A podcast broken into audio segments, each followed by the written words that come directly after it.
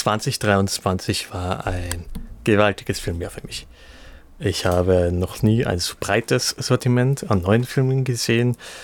Ich habe noch nie so viele verschiedene Filme aus so verschi vielen verschiedenen Ländern gesehen, aus so vielen verschiedenen Dekaden. Ich habe sehr viel von Chaplin gesehen, von Sternberg. Ich habe viel gesehen aus Ungarn, aus den 70ern und Frankreich aus den 1910ern.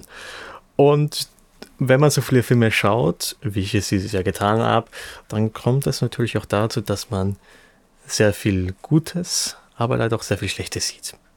Hi, ich bin Maxi aus dem Podcast Überbelichtet und das ist mein Top-Pick und mein Flop-Pick aus dem Jahr 2023.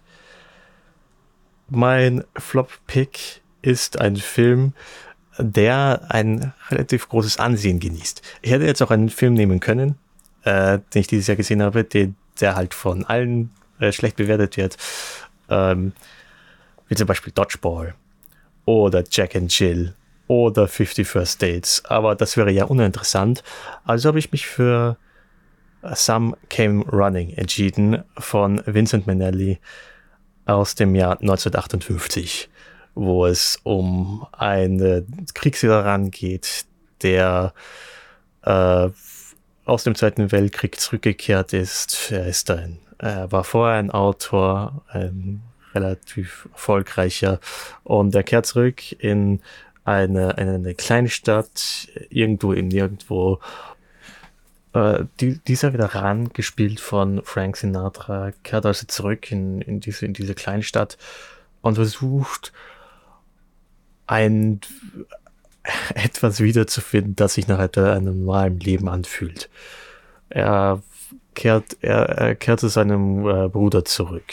Er versucht sich einzubringen.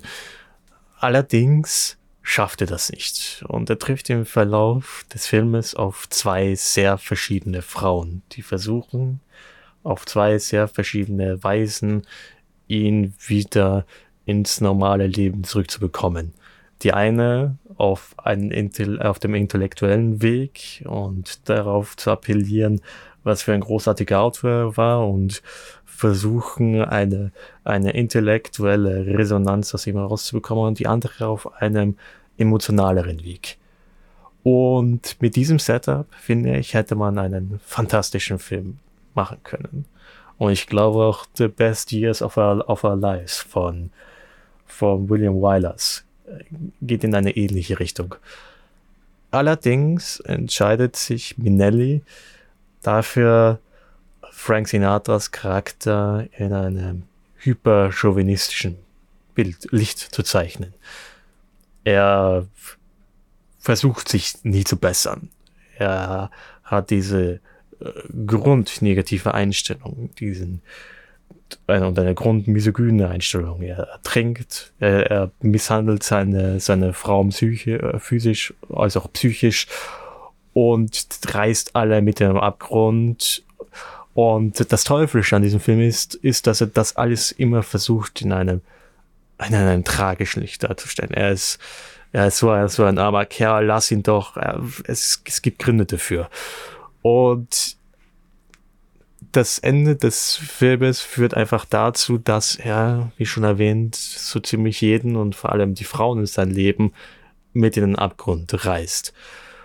Und es wird so dargestellt am Ende, als wäre es die Tragik für den Charakter von Frank Sinatra, dass alles um ihn zugrunde geht.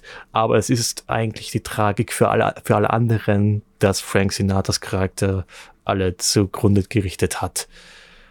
Und ich finde, der Film hatte eine vollkommen falsche Herangehensweise. Weil du kannst auch als äh, Veteran eines Krieges immer versuchen, das Beste zu tun. Aber Frank Sinatras Charakter versucht das immer als Deckmantel zu nehmen, um sich quasi vor Veränderungen zu schützen. Ja, dieser, diesen Grundnihilismus, der ihm innewohnt.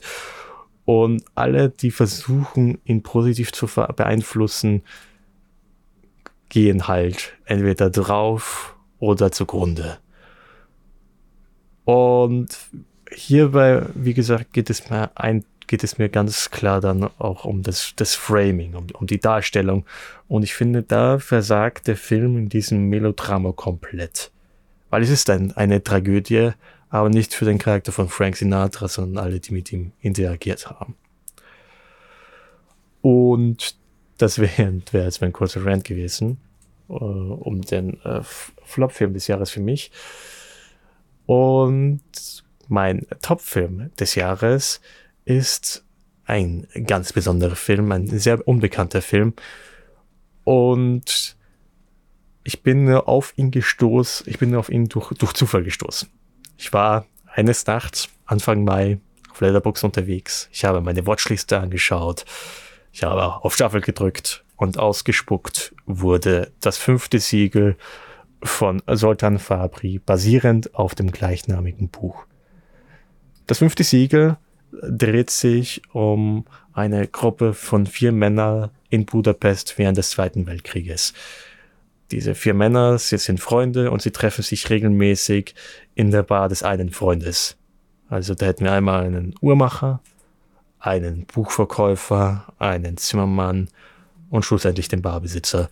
Und diese vier Männer reden jeden Tag zur gleichen Stunde über Gott und die Welt bis eines Tages, an einem verhängnisreichen Abend, ein fünfter Mann dazukommt, ein Fremder, und der Uhrmacher eine hypothetische und lebensverändernde Frage stellt, die sogleich lautet, wenn du sterben solltest auf der Stelle und du wirst jetzt und du müsstest dich entscheiden, als welcher Mann du wiedergeboren werden wolltest, würdest du den Sklaven wählen, der schreckliches Leid tagtäglich äh, zugeführt bekommt, aber mit dem Gewissen leben kann, dass er nie eine schlechte Tat vollbracht hat, oder würdest du als der Tyrann wiedergeboren werden, der, der auch mit dem größten Luxus lebt und die schrecklichsten Taten vollgeht, aber keinen Funken schlechten Gewissen in sich trägt.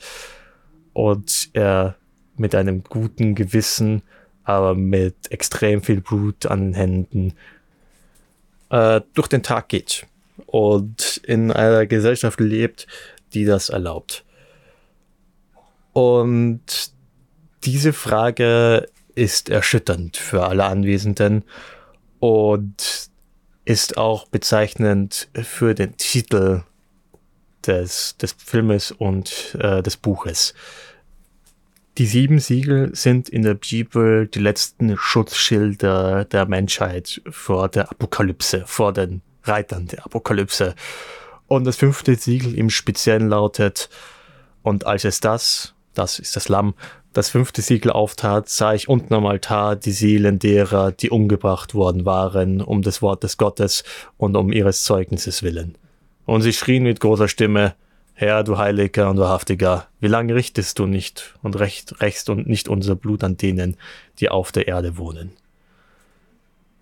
Und dieser kurze Absatz, diese, diese kurzen Zeilen, fangen perfekt für mich den, den Grundtenor an, der ein, der in diesem Film mitschwingt. Zutiefst nihilistisch, zutiefst anklagend, zutiefst verletzt und aber auch zutiefst verletzt, weil das Ganze auch zu extrem menschlich ist. Wie die, die Figuren in diesem Film dann auch damit umgehen, mit dieser gewaltigen Frage, die auf sie geworfen wird und das Leben, das Leben ins Wanken bringt. Der Film wäre auch äh, kein Film aus Ungarn aus den 70ern. Die äh, Geschichtsinteressierten werden wissen warum, wenn nicht doch ein bisschen äh, politisch relevant wäre. In einem kleineren Segment des Filmes geht es vor allem um die Tyrannisierung des kleinen Mannes von einem äh, großen Regime und die Kontrolle der Massen durch Anwendung äh, von, von äh, Psychologie. Und äh, es ist ein, also es kommt ein bisschen von links, aber es fügt sich fantastisch ein in das große Gesamtkonstrukt äh, des Filmes, wo dann äh, Philosophie und Psychologie aufeinander äh, prallen und am Ende bleiben dann nur Tote zurück. Tote und mental Verkrüppelte. Äh, das fünfte Siegel hat bei mir nach meiner ersten Sichtung eine wilde, pure, emotionale und äh, intellektuelle Resonanz ausgelöst. Etwas, was relativ selten passiert und was mich freut. Und das hat dann auch dazu geführt, dass ich, als ich dann dieses Jahr nach Budapest gefahren bin, mich direkt nach der Ankunft in einen Mediamarkt begehen, bege, bege, begeben habe, um mir eine DVD des Filmes zu kaufen. Für ungefähr 2000 Slotty, was umgerechnet 6 Euro sind. Und ich freue mich jedes Mal ihn zu sehen. Dieses Jahr schon habe ich ihn schon dreimal gesehen und ich hoffe, dass es in den nächsten Jahren noch mehr werden. Danke fürs Zuhören. Das war mein Top-Film und mein Flop-Film für dieses Jahr. Auf Wiedersehen.